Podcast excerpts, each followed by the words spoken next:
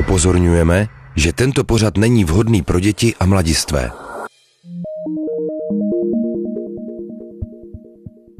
A já si myslím, že cesta není úplně uh, směrem regulace, mm-hmm. protože pornografie tady bude a vzhledem k tomu, jak jednoduché je se dostat na pornografické stránky, tak uh, myslím si, že jako uživatelé se vždycky najdou své způsoby a cesty. Myslím třeba na Turecko, kde je sledování pornografie zakázané a lidé tam, kteří chtějí sledovat pornografii, tak si prostě nainstalovali VPNky a prostě řeší to jinak. Uh, co si myslím, že tady chybí, je nějaké povědomí větší o tom, že pornografie je prostě umělá a není to, že by někdo postavil kameru a dva lidi měli sex a to se natočilo. Pornhub, Erika Last nebo český Netlook jsou platformy a firmy, které v posledním roce čelí kritice kvůli nekonsenzuální praxi svých pornobiznesů. Proč? A na co se nejen z hlediska etiky chceme a budeme dívat? A je Česko stále rájem pornoprůmyslu? Nejen o tom bude aktuální podcast. Pěkný poslech.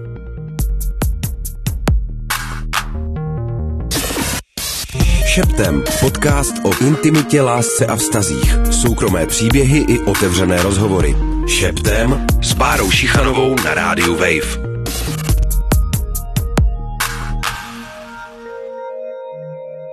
Uh, u nás byl v 90. letech boom společně s, pokud vím dobře, Maďarskem, protože jsme měli hodně liberální zákony, co se týče natáčení, produkce a šíření pornografie. A pokud vím, tak ty liberální zákony zůstaly do dneška. Michaela Lebedíková je socioložka na Fakultě sociálních studií Masarykovy univerzity se zaměřením na porn studies. Její výzkumy akcentují témata sexuálních scénářů v současné pornografii nebo vliv porna na sexuální život žen. Spolu si budeme povídat o stávající praxi v pornoprůmyslu, etice, obsahových preferencích a taky budeme trošku věštit z křišťálové koule, jaké trendy v budoucnu obsah pro dospělé ovlivní. Eh, zajímavé je, že tady tomu se nevěnují uh, odborné články moc uh, na, jako na to, jak je Česko vlastně slavné tím, že máme velký pornoprůmysl, tak uh, tady tomu se nevěnují vědecké články, spíš sem tam jako vyjde něco v populárních médiích. Kolem roku 2013 vyšel dokument na, z České televize, kde se mluvilo o tom, že jako český, český pornoprůmysl je v úpadku a že je to hlavně tím, že dřív bylo na všecko dost peněz a točily se pornofilmy jako celé výpravné filmy, prostě takové ty dvouhodinové, kdežto dneska jde spíš jenom o scény. Během jednoho dne se točí více pornografických filmů, není to tak, že by si někdo vyhradil třeba, nevím, týden nebo více času na to, jako natočit celý dvouhodinový večerní film. A mluvila tam právě slavná česká pornoherečka Tara White, která mluvila o tom, jako že, je celkem úpadek. Nicméně zrovna letos, myslím to bylo, že vyšla série na iDnesu, která se věnuje uh, pornografickému průmyslu v Česku a během korony. A tam se zase mluvilo o tom, že, jako, že český pornoprůmysl se má velmi dobře, že jako s koronavirem přibylo eh, žen, které se chtějí stát modelkami, protože za vidinou jako velkých výsledků a stále se tam mluvilo o tom, že se jezdí vlastně Praha, Budapešť a že se natáčejí filmy takhle. Takže jako zdá se, že český pornoprůmysl přežívá a funguje dobře, nicméně nějaké jako konkrétní údaje o výdělcích nebo kolik peněz se tam točí, kolik je tady firem, o tom přehled eh, nikde jako oficiálně není. Já se ještě vrátím do těch devadesátek. Uh, možná když se odpíchneme jako od nich, dokážete nějak popsat to, jaký vztah mají Češi jako obecně třeba k erotice a, a k pornografii? No myslím, že úplně charakterizovat uh, ne, ale jako co se, co se tak povídá, tak jako že Česko je hodně s liberálním přístupem k pornografii. Protože vím, že třeba ve Velké Británii bylo několik kaus, co se týče pornografie a legislativy vlastně v posledních pár letech zakázalo se natáčení BDSM porna a praktik, jako je třeba squirting, fisting a podobně. A taky se řešilo uh, nakupování pornografie s tím, že by se lidé měli nějak jako prokazovat, že jim už bylo 18 a pak by dostali třeba v trafice nějakou kartičku, aby mohli přistupovat na pornografické stránky. Jako ten návrh se zrušil. Mm-hmm. A letos nebo tak nějak, ale jakože v Česku mi přijde, že vůbec neprobíhá tahle debata o pornografii. Že všichni tak říkají, jo Česko, tak tady se dělá to porno, my jsme ta porno velmoc, tady se na to každý kouká a jakože nepřijde mi, že ve veřejném prostoru by se toto nějak extra řešilo. Když jako po, pominu to, že se teď hodně mluví o etické pornografii a tady těchto rozměrech, ale jako nepřijde mi, že to proniká úplně do těch mainstreamových médií. No a jakým směrem by podle vás teda vlastně ta debata, asi teda kritičtější debata, měla jít? Měla být zatím jako jaký regulace bychom třeba mohli zavíst, uh, případně um, celkově jako otevřít tu debatu ještě jinými směry? A já si myslím, že cesta není úplně uh, směrem regulace, mm-hmm. protože pornografie tady bude a vzhledem k tomu, jak jednoduché je se dostat na pornografické stránky, tak uh, myslím si, že jako uživatelé se vždycky najdou svoje způsoby a cesty. Myslím třeba na Turecko, kde je sledování pornografie zakázané a lidé tam, kteří chtějí sledovat pornografii, tak si prostě nainstalovali VPNky a prostě řeší to jinak. Eh, co si myslím, že tady chybí, je eh, nějaké povědomí větší o tom, že pornografie je prostě umělá a není to, že by někdo postavil kameru a dva lidi měli sex a to se natočilo. Vím, že skvělou práci v tom odvádí neziskovky, třeba Nesehnutí tady v Brně dělá uh, kurzy mediálního vzdělávání, kde se těch těchto témat dotýká. Vím, že něco podobného dělá i Consent, který takhle školí i vyučující, eh, kteří mají sexuální výchovu na starosti. Eh, já jsem jim s některýma těma věcma, co se týče pornografie, dávala nějaké typy a pomáhala takže jako mám celkem přehled, jak, jak to dělají a myslím si, že na to jdou dobře, ale myslím, že právě to je ta jako důležitá debata, kterou bychom měli mít s mladými lidmi. Neříkat, že prostě na porno se nesmíš koukat, protože z výzkumu víme, že hodně mladých lidí se kouká na porno ze začátku třeba ze zvědavosti, anebo že jim právě chybí uh, sexuální výchova, že se toho ve škole dotknou jenom povrchově a potom vlastně to porno je nejvíc takové jako explicitní, nejvíc tam je záběr na to, jak se to vlastně dělá, hmm. což je k tomu vede. Takže si myslím, že spíš než to zakazovat, tak by měli vědět, že takhle běžný sex nevypadá a že prostě eh, je normální, že sex netrvá hodinu a podobně. Vy jste vlastně v tomhle, jaký typy třeba scénářů právě v těch eh, pornografických filmech eh, si vyhledává, anebo zkrátka konzumuje, tak to je eh, jako těžiště jedný z vašich prací, myslím, že bakalářské mm-hmm. práce. K čemu jste vlastně došla? Jako na co se Češi a Češky koukají? Předpokládám, že tam je nějaká diverzita, ale jako když byste teda to měla vzít z toho pohledu, řekněme, etického nebo i feministického, autentického i, v, můžu-li to mm. takhle říct, porna, tak jak třeba tahle kategorie si stojí v tom výzkumu? Mm-hmm. Já jsem tehdy svoji bakalářku dělala uh, z pěti nejsledovanějších videí na Pornhubu, což byl v té dejší době uh, v Česku nejnavštěvovanější pornografický server a to bylo před dvěmi nebo třemi lety, když jsem to dělala. A dívala jsem se celkem nedávno a momentálně uh, v Česku krom Pornhubu a Xvideos je myslím třetí nejpopulárnější stránkou i amatéři.com, kde vlastně lidi jako Češi nahrávají svoje vlastní alba, fotky ze sexu. Myslím, že tam jsou i nějaké videa, kde tam dávat placený obsah. Takže si myslím, že jako ta autenticita nebo touha po autenticitě uh, jde stále nahoru, což dokazují vlastně i reporty z pornowebu uh, Pornhub a Xhamster, které měly své reporty trendů za rok 2019 a v obou se objevovala autenticita jako něco, po čem lidé touží nejvíc, což mi přijde docela zajímavé. Takže si myslím, že, že i ta debata vlastně se obrací směrem k etice a k tady tomu rozměru a o, často se mluví i o feministické pornografii, vlastně velmi slavnou se stala Erika Last, o které se často píše i jakoby v těch mainstreamovějších médiích, když si vzpomenu, myslím třeba na Elle nebo Cosmopolitan, takové ty ženské magazíny nebo typicky ženské, tak se často objevuje její jméno. A na co už se ale zapomíná je, že i Erika nemá jakoby úplně čistý štít. Hmm. Byly tam problémy s obtěžováním na setu a myslím si, že se k tomu nepostavila úplně dobře, vzhledem k tomu, že jako popírala, že se cokoliv stalo, potom měnila nějaký obsah na svém webu a nějaké jako prohlášení o tom, jak to u nich na setu funguje. Což jako hodně lidí potom namítalo, do jaké míry je vlastně uh, ta feministická, nebo feminismus jako v té pornografii, no, na těch jejich setech a ty jejich zásady, nakolik je to jenom marketing, nakolik je to nějaké přesvědčení. Což je jako dosud otázka. Je to asi normální, že uh, ten biznis funguje tak, že se snaží prostě najít místa, po kterých lidé touží a vydělat na tom co nejvíc. Takže je pak jako otázka, do jaké míry jde o nějakou modní vlnu, na které se všichni snaží svést, anebo jako o nějakou fakt jako revoluci v tom průmyslu, kdy se snaží, aby byly rovné podmínky a víc žen třeba na setu.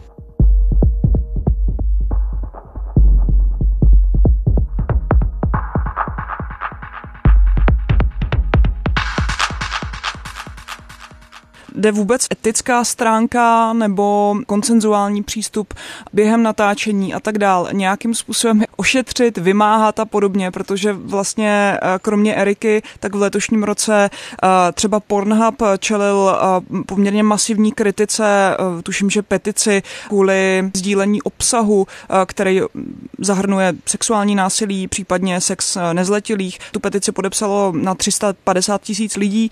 Lze tohle nějak zajistit, nebo to je fakt jako čistě jenom na odpovědnosti těch firm? Hmm.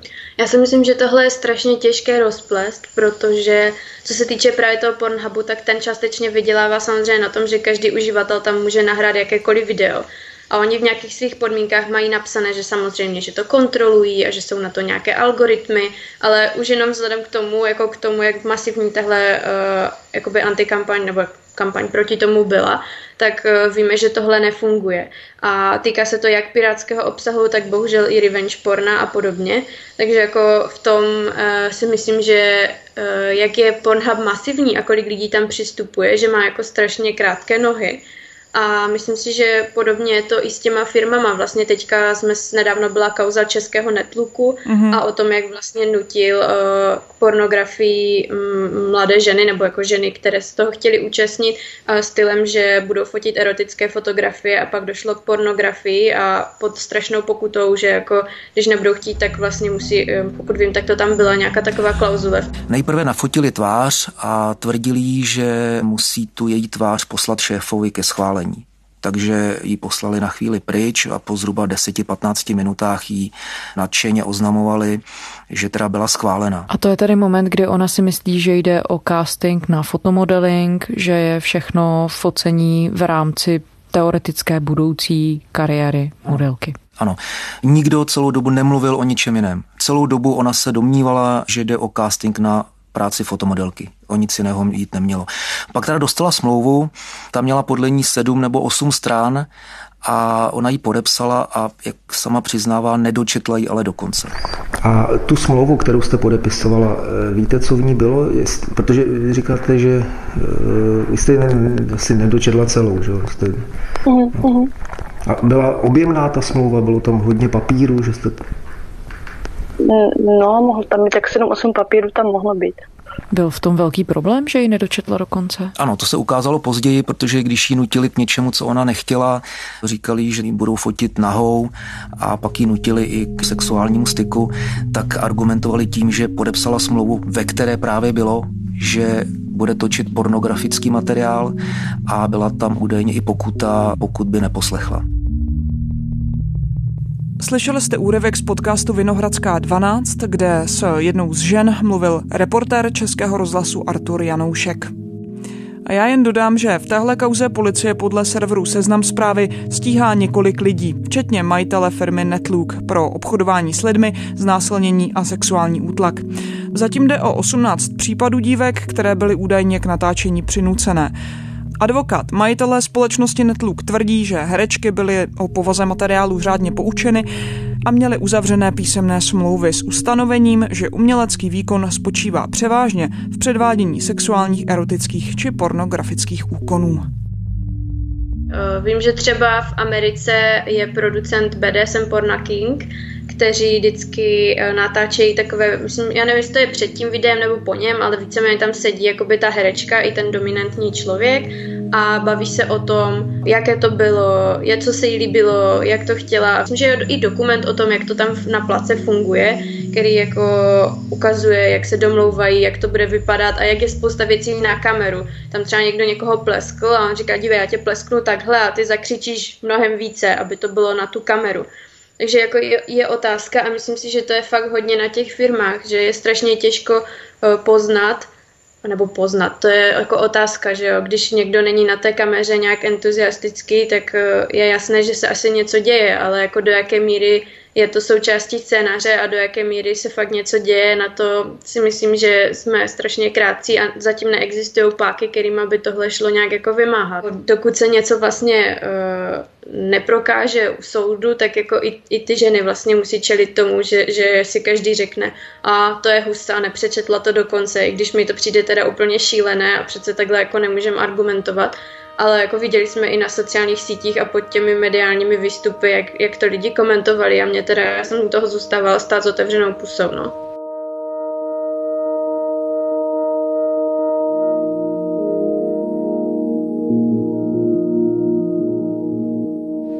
No, vy jste vlastně zmínila ten příklad uh, BDSM uh, produkce z, ze států. Tak je třeba tohle cesta jako nabídnout materiál, který ukáže na to, že celý to natáčení se děje vlastně konsenzuálně, že to je v pohodě, že vlastně to je i v něčem jako nahraný, takže to má uh, to odcloní právě to, že jako nejde o skutečný sex nebo takhle, jako to autenticky nevypadá. Je, je tohle směr kudy jít oproti třeba té Británii, kde právě byly už před mnoha lety zakázány různé praktiky, nebo kde eh, zmiňovali jsme vlastně i to ověřování plnoletosti a tak dál? Já za sebe si myslím, že určitě. Uh, myslím si, že třeba nemusí to být nutně obsah, který by musel být součástí těch videí, když já třeba, mi, mi to přijde jako dobré, protože čím více lidí na to narazí a čím více uvědomí, že je to jenom video, anebo že jako to vznikalo fakt dobře, konsensuálně, tak tím líp ale vím, že se to řeší i u některých placených sítí, takže jsou jako behind the scenes, prostě videa, kde jsou třeba rozhovory s těmi pornoherečkami a kde si jich ptají na věci typu, jak se dneska, jakože není to úplně nutně třeba o natáčení toho porna, ale člověk vidí, že tam asi jako, nebo aspoň se snaží navodit, že na té place jako vládne pohoda a že ti lidi jsou tam jako v klidu a nemusí se ničeho bát. Míšo, já bych se možná ještě vrátila k tomu výzkumu, který se vlastně týkal jednotlivých scénářů, právě toho porno obsahu, který eh, Češi a Češky, speciálně Češky, um, ehm, sledují. Vy jste vlastně v rámci toho výzkumu, jeho součástí byly i rozhovory s, tě, s těmi ženami. Mm. Tak um, když byste měla říct, co z nich třeba jako vyplynulo, má to nějaký jako společný jmenovatel, je pro ně třeba ten jako feministický, etický přístup nějak důležitý, můžeme tohle nějak rozvíst? Mm-hmm, určitě. V těch rozhovorech, které jsem dělala, vlastně nejvíc vyvstanulo to, a to mě i nejvíce překvapilo, že ženy krom masturbace se na porno dívají, aby se něco nového naučili nebo se inspirovali. To znamená, že porno jako už neslouží jenom jako jednoduchá masturbační pomůcka, ale vlastně alteruje to, jak lidi mají sex. A to bylo jako i takový jako cíl mojí práce zjistit, eh, co, co se vlastně děje, jako jaký vliv má pornografie na sexuální životy žen a zjistila jsem, že jako poměrně velké tady v tomhle smyslu.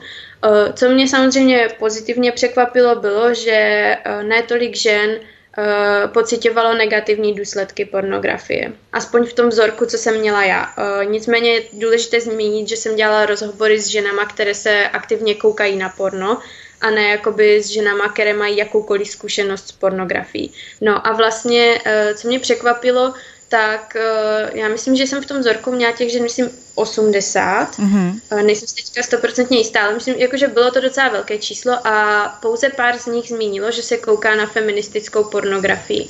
Jedna z nich byla, myslím, studentka uh, genderu, která říká, že se o tom právě bavili ve škole, tak to pak hledala a jsem tam jako na to kouká, ale drtivá většina se dívá, se jako popisovala, že se dívá na takové ty jako dostupné servery typu Pornhub a podobně a že sleduje poměrně hardcore pornografii, uh, jako včetně BDSM praktik nebo jako hardcore, tak jak víme, že funguje prostě jako tvrdší, jako agresivnější sex. Hmm.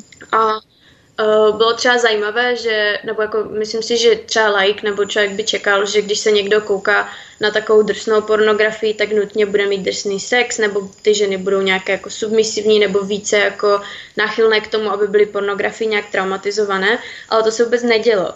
A z toho, co ty ženy popisovaly, tak vlastně první takové rozčarování přišlo, než měli jako první sex. Znamená, že když se dívá na tu pornografii, tak si mysleli, že to tak bude, pak měli první sex a pak zjistili, že to tak jako vůbec není. A pak byl takový zlom u některých, že se třeba přestali chvíli dívat na porno, nebo byli z toho zklamané, že, ta, že to porno jako nedostává realitě. A pak to začali používat právě jako pomůcku k tomu se inspirovat. A už si to, už to brali jako aha, tak ono to je jako částečně taková pohádka, není to reálný sex, ale můžu to využít proto, aby můj sex byl lepší, abych já poznala, co se mi líbí, co chci zkusit, i pro komunikaci s partnerem, protože je jako snazší poslat třeba partnerovi, hele, co si myslíš o tady tomhle videu, než jako přijít a říct, jo, miláčku, já bych chtěla, abys mě třeba počural nebo něco takového. Hmm. Hmm. Což se tam objevovalo jako že to je prostě snažší. Hmm.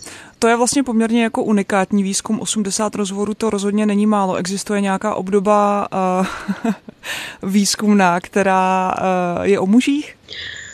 Co se týče kvalitativních z muží, tak to nemám tolik zmapované, ale vím, že jich je mnohem méně protože dosud se jakoby pornografický výzkum věnoval uh, srovnáváním žen, žen a mužů. V takových těch obrovských, uh, většinou v Americe na to bývají jako velké granty, že to jsou tisíce a tisíce lidí, kteří se ptají na preference a pak se v tom hledají různé jako asociace a podobně ale nikdo se moc nezaměřoval uh, na to u žen. A u mužů je to typicky takové, jako že uh, muži, kteří sledují porno a teď jako jestli mají zvýšenou agresivitu, jestli více sexuálně objektifikují ženy, ale takové jako, že, že, bych, uh, že bych věděla, že se děje něco takového rozměru, jako jsem dělala práci já u mužů, tak takový výzkum jsem zatím nepotkala. Ale je pravda, že jsem je aktivně nehledala, protože jsem, jsem se zajímala spíše o ženy a o ženskou zkušenost. Když bychom měli trochu věštět z křišťálový koule, ale částečně už z toho, co už třeba teď víme, jo. S jakými trendy v pornu a v erotice se budeme vlastně do budoucna eh, setkávat? A teď mě vlastně nezajímá, nebo to otázkou nemířím jenom na jako tu obsahovou stránku, ale mířím tím i na stránku jako distribuční, jako vlastně jakýma kanálama a cestama um, se na to porno budeme koukat a teď třeba jako narážím na, na aktuálně hodně jako trendující věc a to je platforma OnlyFans, kde si vlastně jednotlivci nebo třeba páry můžou touhle cestou docela vlastně dobře přivydělávat. Co soudíte o tomhle? Co se týče té distribuce, tak si myslím, že právě tyhle jednotlivé kanály půjdou hodně nahoru. Myslím si, že jsme to viděli hlavně kvůli koronaviru, protože už teď jako víme, že uh, stejně jak funguje třeba mm, modní průmysl, kde jako je důležité, aby modelka měla hodně followerů na sociálních sítích a aby se jako promovala, tak, mi, tak jako vím, že v pornografickém průmyslu je toto podobné, jako je kladen důraz na sociální sítě a vlastně čím je populárnější ta uh, modelka nebo model na sociálních sítích, tím jako má větší plat nebo ji častěji jako castují do těch videí. Nicméně během korony se nemohlo natáčet a to si myslím, že jsme viděli celkem jako unikátní boom v tom, jak najednou se všichni ti lidé z pornoprůmyslu snažili prostě přijít na to, jak se vlastně uživí tím, co dělají a právě začaly vznikat eh, různé jako Twittery, Uh, různé OnlyFans. Vím, že často lidi třeba postují i své fotky na Reddit a mají tam takové, jako že tohle je tease prostě a mrkněte na můj OnlyFans, kde zaplatíte za víc. Takže jako přijde mi, že, uh, že se snaží takhle jako nespolehat jenom na ty svoje castingové firmy, a vlastně myslím si, že do jisté míry je i toto ta cesta k úspěchu, protože když se podíváme na úspěšné české pornoherečky, jako třeba Angel Wiki nebo Little Caprice, tak ty vlastně mají svoje vlastní produkční firmy a nespolehají na to, že budou prostě do nekonečna točit videa, v kterých jsou oni, ale snaží se to jakoby převzít do vlastních rukou a mít více způsobů, jak se uživit. Takže to si myslím, že bude čím dál tím populárnější a zároveň mi se to líbí v tom, že uh, se platí lidem za jejich obsah, že se mm-hmm. trošku jako přes, přeměňuje ten model toho, že jako půjdu na Pornhub a tam je vlastně obsah, za který někdo jako dostal zaplaceno a na který musel jako tvrdě dřít a nedostane, nebo jako ne, nezaplatím za to nic. Přitom, když jdu do kina na film, tak za to taky platím a jako myslím si, že, že je dobré, že ten model se posouvá tady.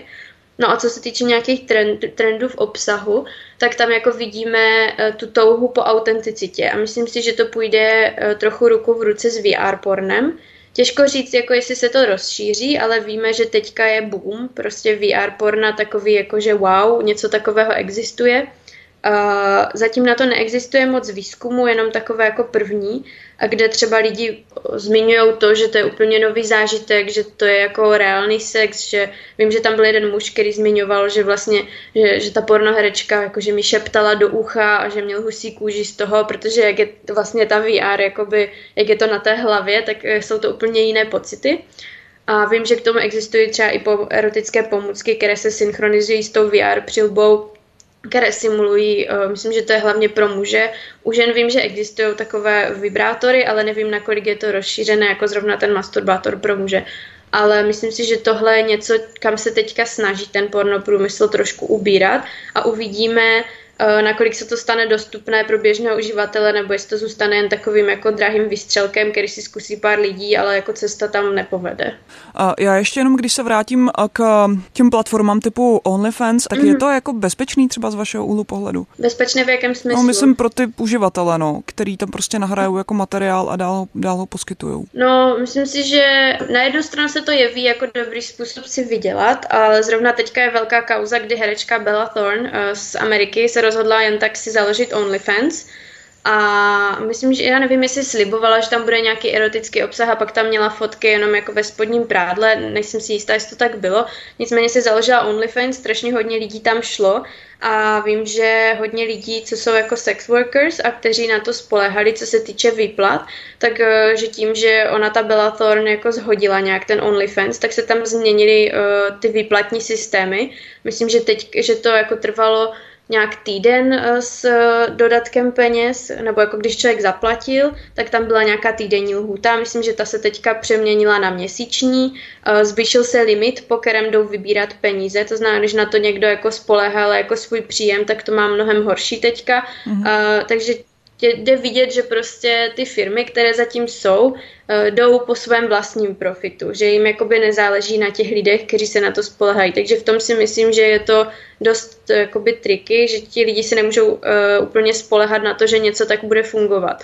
Myslím si, že podobně to je i na Instagramu, že se čeká, že hodně pornohereček se bude promovat tam, ale vlastně neustále bojí s tím, že jim Instagram banuje účty jako někdy to je, že prostě porušují ty guidelines, že tam dávají fotky, kde jsou vidět bradavky a tak. O tom, nakolik je toto jako potřeba, můžeme vést dlouhé debaty, ale někdy, někdy to jde jako i tak, že dávají fotky ve spodním prádle a lidi, co to prostě nahlašují, tak těm herečkám potom smazávají účty. Pokud vím, tak momentálně jako zbyl jedině Twitter, kde si člověk může dávat takový obsah a kde za to nedostane ban. Nicméně se musí jako označit, že přidává explicitní obsah, ale myslím, že to je takové jako poslední místo, kde, kde, kde to jako jde. My jsme zmínili VR, zmínili jsme taky uh, spíš jeden jako negativní trend, ale kterýmu se jako rozhodně neubráníme, uh, což jsou teda deepfakes. Myslíte, že jako na základě tohohle budeme nuceni jako společnost přehodnotit svůj postoj k pornografii a třeba i k tomu, aby jsme vlastně nezostuzovali jako někoho, kdo je součástí toho pornoprůmyslu? A právě jako vím, že když jsem viděla jeden dokument o tom, jak, jak to funguje, ty deepfakes, tak tam byli lidi z pornoprůmyslu, kteří říkají, ale jako, že to je přece super, že můžeme namapovat něčí obličej na něčí jiný, protože můžeme mít populární herečku, která třeba nechce dělat nějakou praktiku a nahradíme ten obličej. Jako jasně, je to hrozné, protože práce někoho jiného se nahradí obličejem někoho jiného a zase zatím je ten profit, eh, což jako se můžeme taky debatovat, do jaké míry je to správné, ale zatím, co jsem pozorovala, tak deepfakes se používají hlavně k zostuzení lidí a myslím si, že to je bohužel uh, něco, jako kterým směrem to půjde hlavně. A já sama bych doufala, že, že se teda něco stane a lidi přestanou tak stigmatizovat pornografii, anebo jako přestanou to tolik řešit, protože si, si třeba začnou pochybovat o pravosti toho, ale je otázkou, jako do jaké míry eh, tohle lidi chtějí přijmout, protože mi přijde, že eh, funguje taková dvojsečnost té pornografii, jakože všichni se koukáme, nebo jako ne všichni, ale hodně lidí se kouká na porno, ale jako když se mluví o nějakých sex workers nebo uh, performerech, tak prostě jako fuj, on dělá v pornu, tak to je hrozné, jako to přece tak nemůže být. A přitom to jako konzumujeme den, jako dnes a denně. Takže uh, bylo by dobré, kdyby si tohle trochu změnilo Těžko říct, no. Hmm. Asi poslední otázka, tak eh, vy jste se vlastně teď dostala na doktorantský studium na Masarykově univerzitě. Gratuluju. Zajímalo by mě vlastně, kam budete směřovat eh, nějakou svoji jako specializaci teď, co, co vás v dohledné době zajímá vlastně v té oblasti porn studies. Já jsem právě, ono to jde ruku v ruce s tím, že jsem začala pracovat eh, v IRTIS, což je jakoby výzkumný tým v rámci fakulty sociálních studií, kde jsme tým sociologů, psychologů a mediálních výzkumníků, kteří se zajíma, eh, zajímají především o mladé lidi a technologie. A s tím bude spojený i můj doktorát. Eh, já já jsem vlastně na to narazila už během té diplomky, kdy ty ženy, které jsem spovídala, mluvily o tom, jak pornografie měnila jejich vnímání sexu. Takže se teďka budu zajímat hlavně o adolescenty a jejich expozici sexuálním obsahům, což neznamená jenom pornografii, ale vlastně jakoukoliv nahotu, třeba jako v reklamách a podobně, a taky na sexting. a následnou jako viktimizaci, případně kdo posílá, co posílá, jak a podobně. Tady to jsou. A vlastně ten můj, ta moje dizertace vlastně díky tomu týmu, v kterém pracuji, tak bude mixem různých metod. Budou tam jakoby průřezové studie, ale i nějaké longitudinální. A pak tým, v kterém pracuji, tak vyvíjíme takovou unikátní aplikaci, která vlastně dokáže sledovat obsah telefonů dětí, samozřejmě jako s jejich souhlasem. Takže pomocí toho něco uh, můžeme zjistit zajímavého. Super, tak vám moc držím palce, doufám, že se neslyšíme naposled. Já taky, mějte tak se jo, hezky. díky, mějte se krásně. To byl rozhovor se socioložkou Míšou Lebedíkovou. No a víc už se toho do dnešního podcastu nevejde. Nejen tenhle díl, ale i starší epizody Šeptem najdete na webu Rádia Wave, serveru Můj rozhlas a nebo ve vašich podcastových aplikacích. Těším se za týden, mějte se krásně.